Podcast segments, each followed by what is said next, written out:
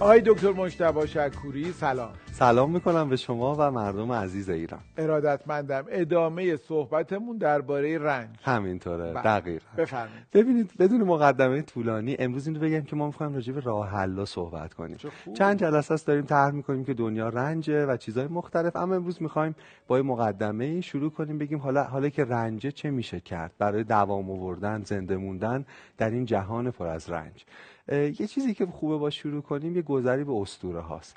ببینید جوزف کمپل میگه یه نکته جالب تو اسطوره ها اشتراکات اوناست، یعنی که ما نگاه کنیم در یک داستانی که مادران در آفریقا برای بچه‌هاشون میگفتن تا اسطوره‌ای که در چین بوده یا در ایران بوده یا در یونان یا در مصر بوده چه وجوه مشترکی وجود داره. از این اشتراک ما میتونیم بفهمیم که چه چیز مشترکی در مورد وضعیت انسانی فارغ از جغرافیا وجود داره. یه مسئله مهم که تو اسطوره خیلی تکرار میشه تلاش بشر برای گریختن از رنج، برای روئینتنی در مقابل جهان پر از رنج و ناکام میشه. مثلا اسطوره آشیل، مادرش وقتی میخواد در قد روئینتنش کنه از پاهاش میگیره و او رو داخل اون دیگ مثلا جادویی میکنه، اما چون دستش به پاشنش وصل بوده اون قسمت روئینتن نمیشه. یا مثلا اسفندیار خودمون که چشمش رو میبنده، از این طریق هم از پا داد. نکته ما باز در اسطوره های آفریقا این هست. اما نکته جالب تو اینا اینه که انگار علیرغم تمام تلاشی که ما میکنیم برای روئینتنی باز حفره‌ای، باز میدونید باز ایرادی وجود داره و ما نمیتونیم به اون اطمینان، به اون روئینتنی برسیم. با این مقدمه شروع کنیم که حالا در این جهانی که علیرغم تمام کوشش‌ها همچنان ما آسیب پذیریم درش چطور میشه طاقت آورد. ببینید ما در مورد امید واقع بینانه حرف میزنیم. این امید چیه اساساً؟ گفتیم شکل‌های مختلفی از امید وجود داره که خوب نیستن، مخدرن. اساساً امید نیستن، یه نوع خوشبینی هن، یه نوع مودن، یه نوع حسن، خوشبینی موهومن. در عین اینکه اون امیدی که ما ازش دفاع میکنیم امید واقع بینانه نه حاصل حس و خوشبینی، حاصل استدلال و حاصل تلاشه. من اگه این امید رو بخوام تعریف کنم تعریفش دو تا وجه داره. این امید واقع بینانه مساویه با پذیرندگی به اضافه عمل. ببینید دو وجه خیلی جالب داره که اینا با هم یه جورایی تناقض هم دارن. پذیرندگی یعنی گشودگی نسبت به آنچه که رخ میده و در کنار این گشودگی که من تلاشم رو باید بکنم وجه عمل خودش رو نشون میده. من فکر میکنم آقای صحت بین عمل یعنی با الف به معنی امید و عمل با عین به معنی عمل یه نسبت وثیق و عمیقی وجود داره. این عمله و این عمل ماست و این کار ماست در جهان که میتونه امید واقع بینانه رو تولید کنه. نکته خیلی مهمیه.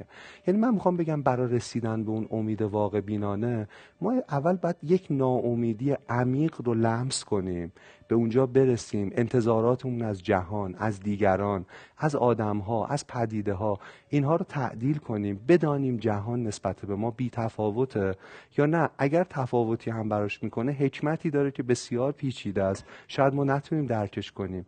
با همه این پذیرندگی حالا ببینیم ما چه امکاناتی برای عمل داریم. خب پس یه دفعه دیگه چون خیلی مهمه بپذیریم به صورت واقعی و روشن وضعیتمون رو.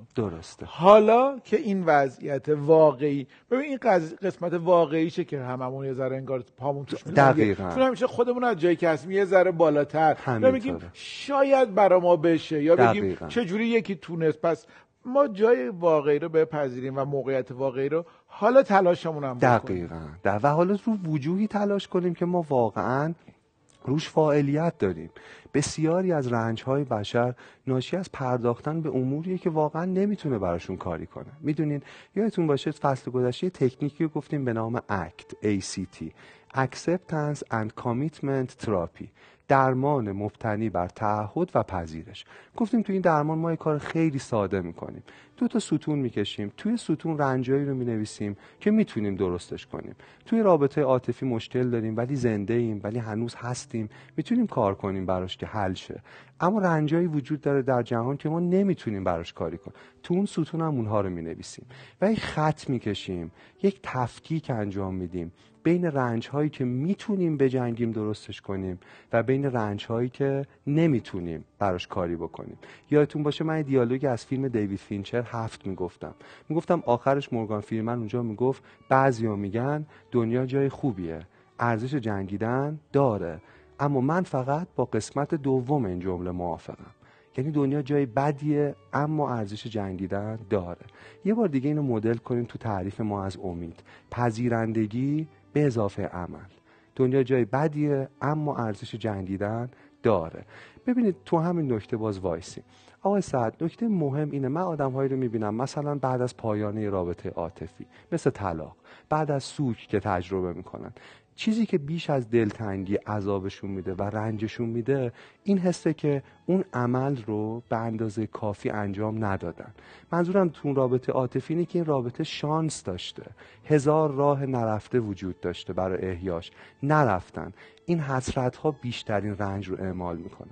من میگم فارغ از نتیجه، فارغ از اینکه چه اتفاقی میفته، اینکه چقدر مؤثره، آن چیزی که به عهده ماست باید کاملا محقق بشه.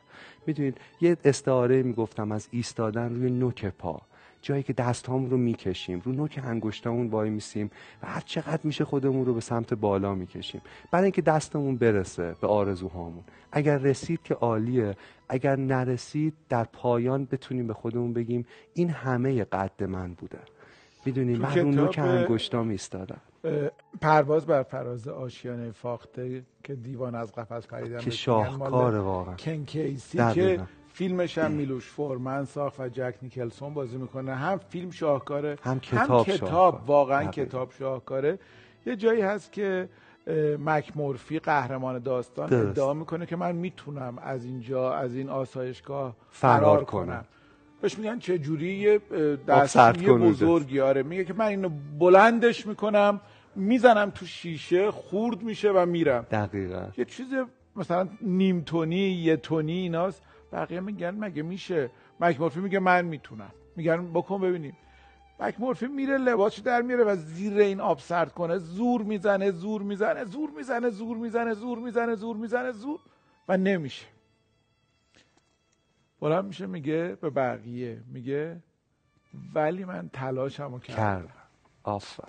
و این درسته که مک مورفی نمیتونه، ولی در انتها اون سرخپوست این کارو میکنه و رمز موفقیت میشه.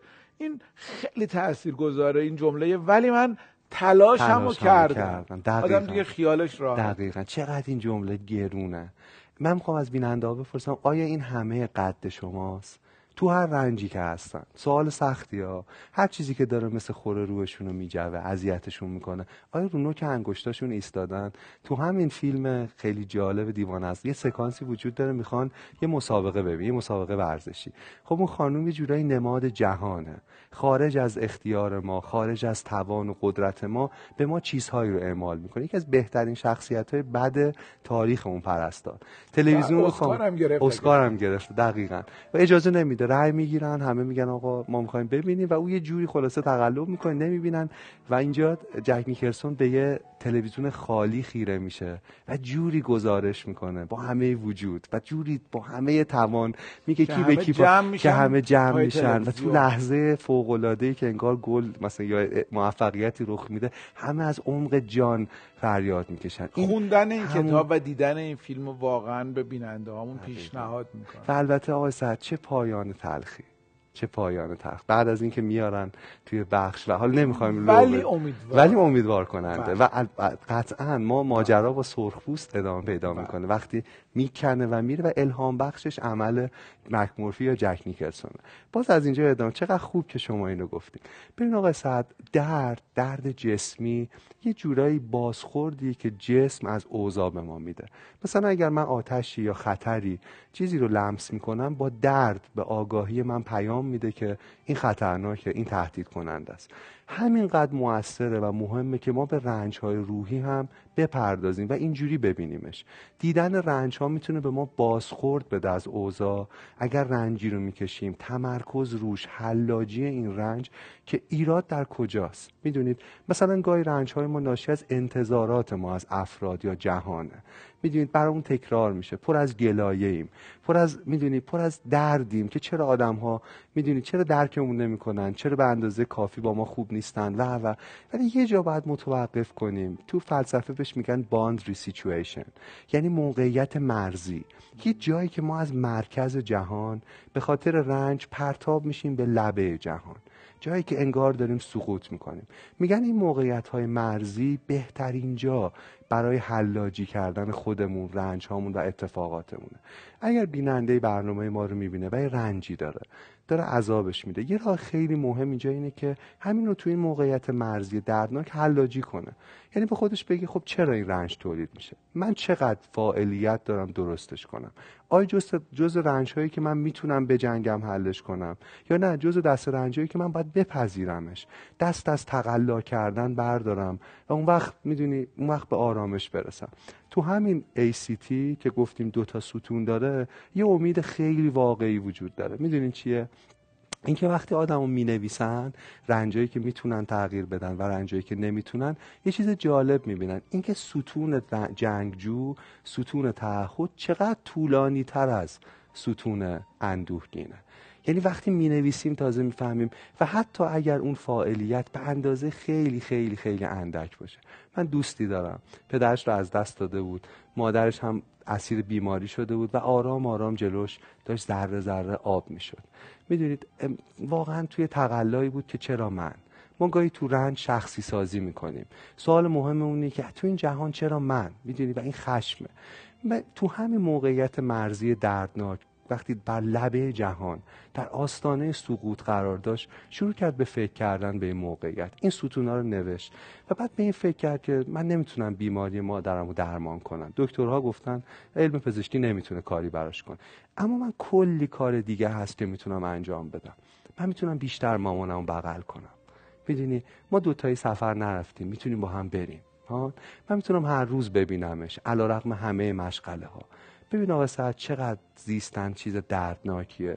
گاهی تنها رگه هایی از عمل برای ما باقی میمونه، همین چیزهای کوچکه، ولی همین چیزهای کوچک هم خوبه.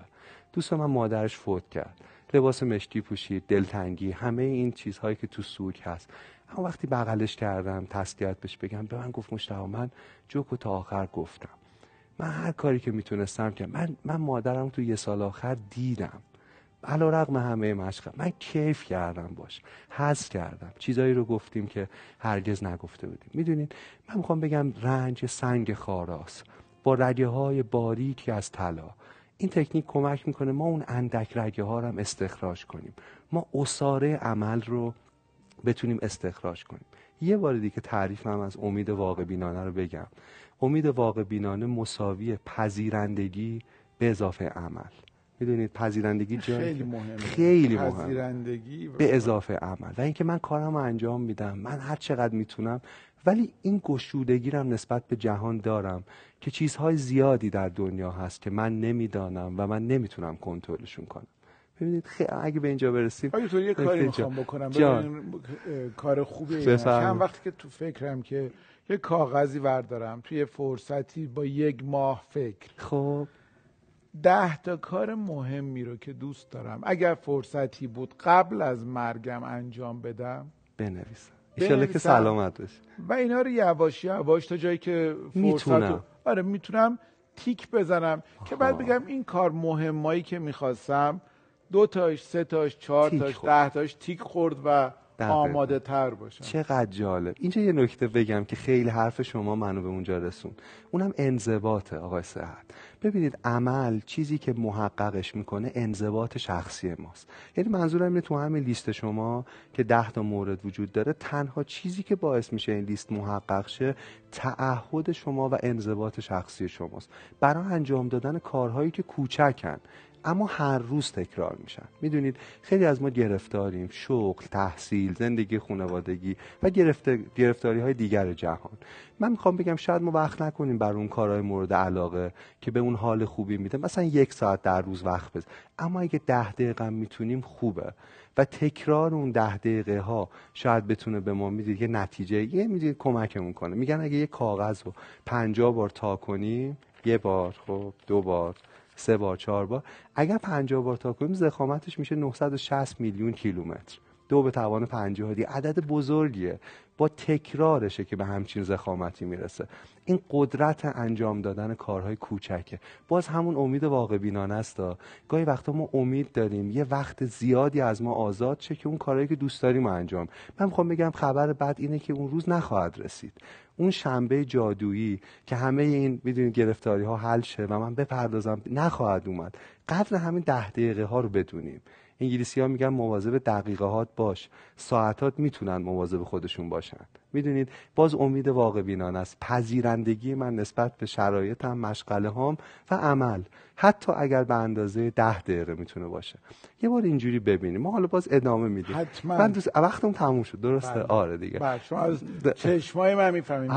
ولی این دقایقی که با هم بودیم عالی بود. برای منم خیلی لذت بخش. دقایقی بود که من قدرشو میدونم و فکر میکنم مواظبش بودم. من خیلی از شما یاد گرفتم. من جلسه بعد میخوام یه سوال مهمم از شما بپرسم. میخواستم الان ولی میپرسم و ایشالا با اون سوال باز ادامه میدیم. علل حساب به امید واقع بینانه فکر کنیم.